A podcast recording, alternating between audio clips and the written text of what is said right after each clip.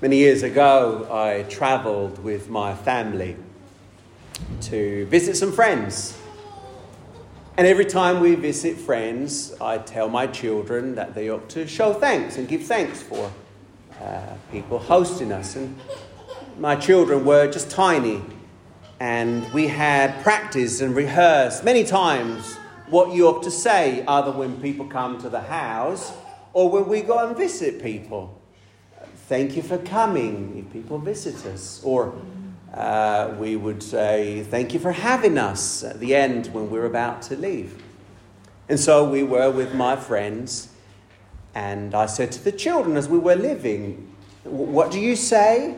And the children looked at me, and, and, and, and one of the children shouted and said, Thank you for coming. he got it rather wrong. He was meant to say, Thank you for having us. Children. You know, it's good to show thanks for in appreciation for things that we receive. It's, it's a right thing to do. Giving thanks is the right response uh, when we receive something good from others and when we receive much good from God. It is right to give thanks to the Lord. What are the things that we normally give thanks to God for? In fact, do we make a conscious effort to give thanks to God, or is it just simply an afterthought? Sometimes we pray to God and then God answers, and we're so excited about the answer that we, we forget to stop by and give thanks to God. We, we usually do, do that. But it is right for us to give thanks to the Lord. If you could think of the greatest thing for which we ought to give thanks to God for, what would that be?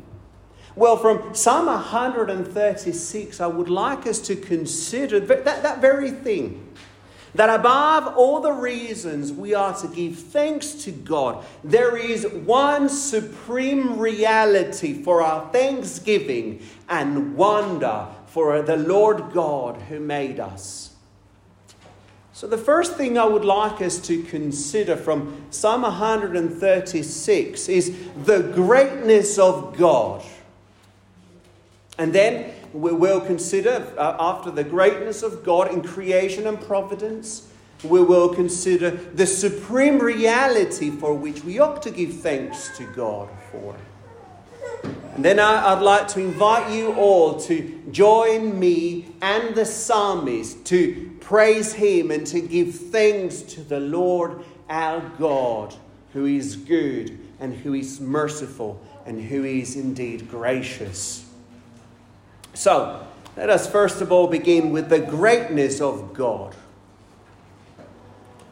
Psalm 136 is grouped uh, among other Psalms from Psalm 120 to Psalm 126 is usually known as the Great Hallel. It is a group of Psalms that give praise to God, including the songs of ascent and then Psalm 135 and 136 as the great Hallel. And this group of psalms would have been sung as people would have approached Jerusalem to praise the name of the Lord, to give thanks to the Lord. And as the psalmist closes this group of psalms here in Psalm 136, he calls worshippers to give thanks to the Lord. Uh, and we read there in verse 2 that this Lord God is the God of gods. It says there, verse 2. And then in verse 3, we read there in the passage that He is the Lord of lords. And then if we look there in verse 1, we see that God is called Lord but then in verse 3, Lord appears different. Look at it there. Verse 1 and verse 3. We see a difference. Lord in verse 1 looks different to Lord in verse 3. Why is that? Lord in capital letters, L O R D, the English translators would have been uh, rendering or, or, or, or translating the personal name of God as he described himself in Exodus 3 the great I am, Yahweh. And you see, when a Jewish person would read through the Hebrew scriptures, uh, they, they would come across the personal name of God, and in fear of taking God's name in vain, instead of saying Yahweh, or what which we would, uh, in an English version of Yahweh, would be Jehovah, we, they would read Adonai, which means the Lord. And so English translators, at least on the ESV, decided to keep Lord, but to distinguish it with all capital letters, the personal name of God. The Lord God is the God of gods, and He is the Lord of lords, and He is the personal God who has revealed Himself in the Scriptures, in the Word of God. There is none like this great God. He is above all. When it says the God of gods, it refers to the pagan idols, false gods. He is the Lord God. He's above all. He's supreme. And then from verses 4 to verse 9, you will see a theme and that theme is that He is the great God over all creation. He is the one who made the heavens and the earth. Look at it there, verse 4. To him who alone has done great wonders, to him who by understanding made the heavens, to him who spread out the earth above the waters, to him who made the great lights, the sun to rule over the day, the moon and stars to rule over the light. This great God is the God over all creation. And this is the Lord God whom we worship. But not only is this God the God of creation, but He is also the God of providence. Providence. That's a bit of a mouthful. What is providence?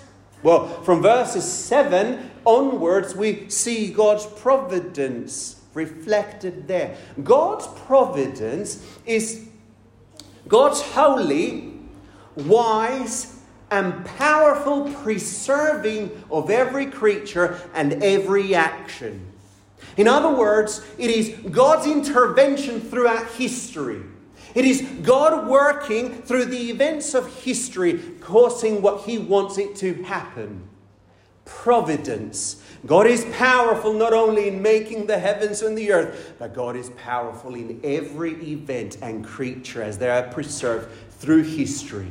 That is called providence. And we see it there in verse 7. God's providence over the people of Israel by preserving them through the people of Egypt. Read it there, verse 10 to, uh, sorry, verse uh, 10, sorry. Verse 10 To him who struck down the firstborn in Egypt and brought Israel out from among them with a strong hand and an outstretched arm. Verse 13 To him who divided the Red Sea in two and made Israel pass through the midst of it. But overthrew Pharaoh and his hosts in the Red Sea, to him who led his people through the wilderness, the Lord God, the God of gods, the Lord of lords, he is the Lord God of providence. This is the great God of the Bible. And it not only finished there when the Lord brought the people out of Egypt, but it carried on through the desert, through the promised land, through Canaan. And we read there in verse 17 To him who struck down the great kings, verse 18, and killed mighty kings, Sihon, king of the Amorites, and Og, king of Bashan, and gave their land as a heritage, a heritage to Israel, your servant. The Lord God, the God of the Bible, is the God of all creation, and He is the God of providence. He is a great God indeed. There is none, none like this God. But not only is God the God of the past, all things that has have, have happened, but He is also the God of the present. Look at there in verse 23. From 23 to 25, we see that He is the God of the present. It is He who remembered us in our lowest state. The psalmist is recognizing that they too are part of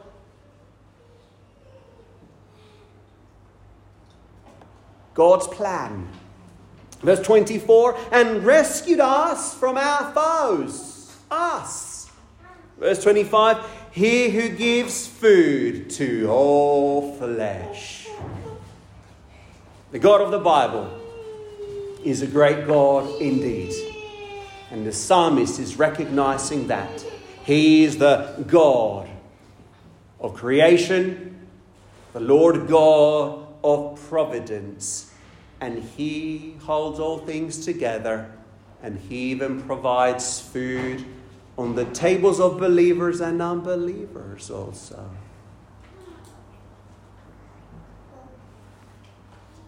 He's a great God. Now, someone might say, Well, I don't really believe in God. That, that's nothing to do with me. Yesterday, we were here in the high street sharing the gospel, and it was good to see several of you here speaking with people uh, in, in, in, in, in the community, telling them about the Lord God. And there were several who said, Oh, I, I don't believe in God. Long ago, a man wrote the following words Imagine there's no heaven. It's easy if you try. No hell below us. Above us, only sky. Imagine all the people living for today. Do you know who that was? John Lennon. John Lennon. Burning in hell. Well, the Bible, the Bible tells us that God indeed is creator, whether one believes it or not. God is the Lord God. There's a commentator who said it is not difficult to know why John Lennon's song Imagine was the uh, greatest solo uh, album of his entire solo career, or the greatest song in his entire solo career. You see, he invites people to live as if there is no accountability. And so people love that. And they would sing it and they would go on in life as if there is no God, nothing above us, nothing below us. But you know what, my dear friend? John Lennon's Imagine is indeed a creation of someone's imagination, but the Bible is the Word of God.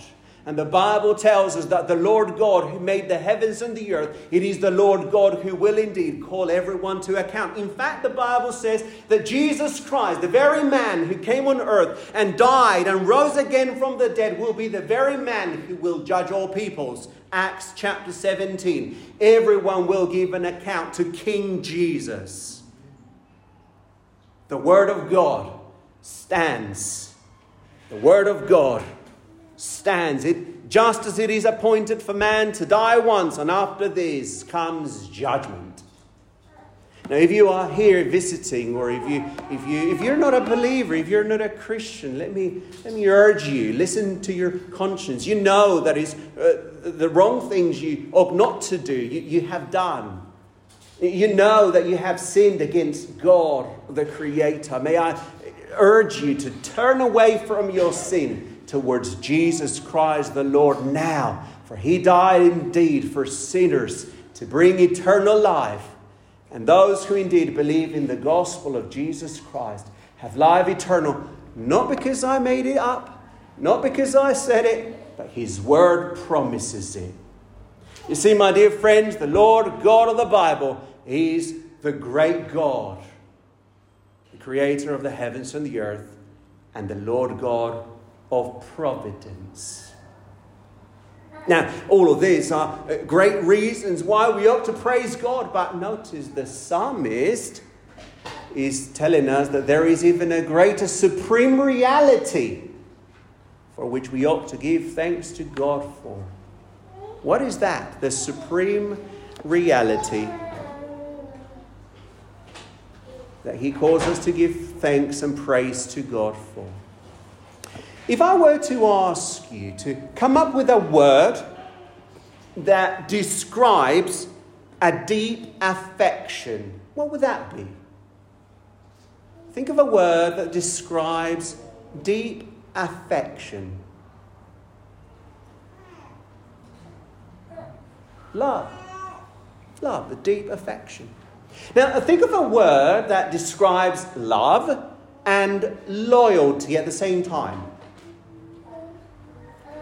What would that be? Huh? Faithfulness. Faithfulness. Now, think of a word that describes love, loyalty, faithfulness, mercy, and kindness at the same time. Now, that would be a bit difficult. And in fact, the translators of Psalm 136 stumbled with this predicament. Because you see, there is a word that is repeated in every single of the, of the verses of this psalm. It is a Hebrew word that is hesed. And, and hesed is a, is a word that refers to love, loyalty, faithfulness, kindness, and mercy at the same time. And the translators of the ESV had to use two words in the English to try to convey that reality. Two words for the one word, and that is steadfast love. Steadfast love. But that one word conveys all the other elements I've mentioned, all the other words in one. Some translations uh, render it as uh, faithfulness or, or, or, kind love or um, mercy. But it, it, combines all these realities together. This loyal love is based on a firm resolve and a commitment that implies a relationship. His steadfast love his hesed towards his people implies this relationship. What, what is amazing is that this love is the love that describes God's loyal love towards us, sinners. God's the Creator's steadfast love towards people. You see, this word conveys a, a self sacrifice. It's a self sacrificing love. A, a, a, love that is not based on the other party's faithfulness. Think of Israel. But is based on God's resolve to love because He loves towards a particular people whom He has loved. Every day we read through the scriptures at home and we uh, stumbled across Ezekiel 16. And with the children, it's a very long reading. In fact, it's the longest in the book of Ezekiel. And, and as we start reading, he's, he's calling, he's saying to Israel, Israel, I, I, I loved you, I, I chose you. And I saw you as you were an infant, and I, I took you, I gave you life, and I made you my wife. And then he carries on saying, But you, but you, you, you left me for another nation. He tells the, the, the, the, people, you, you prostituted yourself with other people. In fact, worse than that, instead of receiving money as a result of your lewdness, you, you gave money for your sin. And the Lord is saying, you, you, prostituted yourselves with other nations, with the Assyrians and the Babylonians, and you, you were unfaithful. And the Lord is decrying the people. And, and God is saying that justice will come. And God is saying, But I will restore you. At the end of chapter 16. But I will restore you. And then there's one word there in Ezekiel 16, right at the end atonement. And that points us to the cross of Jesus Christ. Because it is on the cross of Jesus that justice was served by punishing sin. And yet God's Hesed was manifested to his people. God keeps his part of the promise by showing his steadfast love, which he promised. It is a covenant he made with his people. By this self sacrificial love on the cross of Christ. In fact, the cross of Jesus Christ is, is, the, is, is the embodiment of this loyal love for us as believers. Praise the Lord. Praise God. What a wonderful Savior.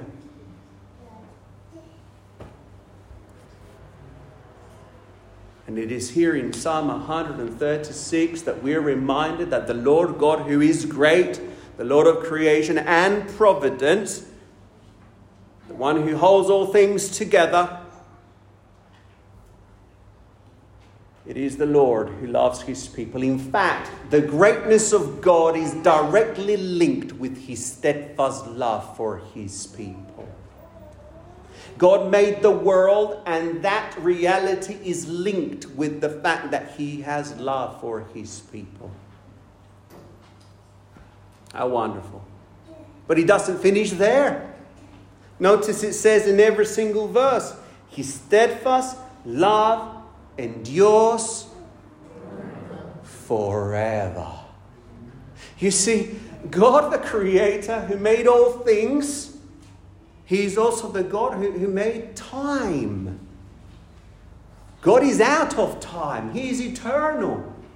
And He made all things, including time.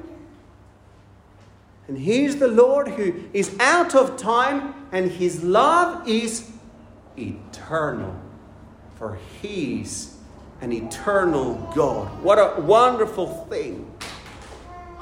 He is the eternal love whose steadfast love endures forever. Nothing will separate us from the love of God in Jesus Christ, neither persecution, neither hunger, neither uh, nakedness, neither uh, difficulties, troubles, storms, sin. Nothing will separate us from the love of God in Jesus Christ because he has set his loyal love and steadfast love towards his people. Praise the Lord. And, and then when you read these passages and you see the entire of Scripture, you see how God, before the world was even made, He set His love towards us. What a wonderful Lord. So, so far we've seen God's greatness in Psalm 136, creation and providence, and the greatest supreme reality for which the psalmist is giving thanks to God for. Now it is our time to join the psalmist in praising the Lord. So, as we trace through history, as we look back to our family, believing family, right in the Old Testament, let us join the psalmist in worshiping the Lord. He is the Lord God, creator of the heavens and the earth, the one who flung the stars up in the sky, the one who by his word all things were made. He is the Lord God whose steadfast love endures forever. And so worship the Lord God who is the Lord of all providence, holding all things together because his steadfast love endures forever. When our family believing family were in Egypt, God brought them out. When they were in the desert, God was faithful to the people. As they were taken by other nations, God brought them out of the other nations. Why? For his steadfast love endures forever. Because his love was set upon us, his people. Praise him. Praise Him. When Jesus Christ, the very Word of God, became flesh and dwelled among us and lived a perfect life and died a cruel death and rose again from the dead, He did so for His steadfast love endures forever on His people, on you and on me as God's people. Praise Him. Praise Him. So as we wrap up, I'd like you to, to do something when you get home as a response to uh, our, our message or this message this morning. When you get home this afternoon, I want you to maybe at, around the table, as you sit with your family, to maybe have a meal, uh, lunchtime. I want you to, to look at your family members and I want you to hold their hands. And put your hands up and say together, Give thanks to the Lord, for his steadfast love endures forever. And if you haven't got a family to hold hands with and it's just you, a couple, husband and wife, or sister and sister, or uh, some other family members, and it's just two of you, when you get home to the table, do that very thing. Just hold hands among you two, lift them up just before you have a meal. Do it. Put your hands up and say, Give thanks to the Lord. His love is eternal. His steadfast love endures forever. And if you live on your own and there's no one else, just before you have your meal and give thanks to the Lord, put your hands up, even if he's on your own. Because your brothers and sisters around Bexleyheath will have their hands up at lunchtime and will be saying, with you, Give thanks to the Lord. His steadfast love endures forever. And if you've got an injured arm and you can't leave your um, left hand, put your right hand up before you have your meal and say, Give thanks to the Lord, for his steadfast love endures forever. Indeed, his steadfast love endures forever. Amen.